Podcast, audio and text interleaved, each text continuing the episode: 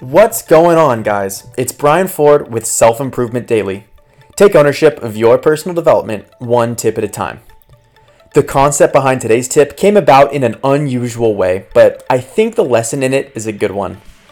I'm still getting familiar with my new town. I moved to San Diego about three months ago, and as the story goes, one day I started driving downtown, and I impressed myself when I got on the road and didn't even consider pulling up Google Maps because I was that confident in how to get there. When I arrived without issue, I reflected on how I had learned the directions that quickly, and I had a big realization. The last time that I made the same drive, I took an extra moment once I arrived to trace my steps.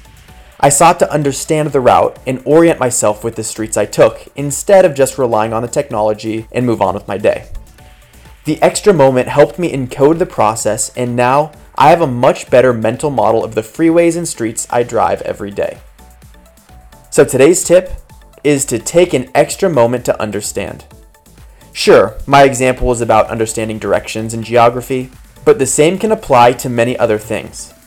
New processes at work, conversations, something you read, anything really. The thought behind it is that investing your time and energy in the present moment will help you save time in the future, as well as improve the quality of the skill in question. Taking two minutes to process things once is much better than taking 30 seconds to reconcile a situation 10 times.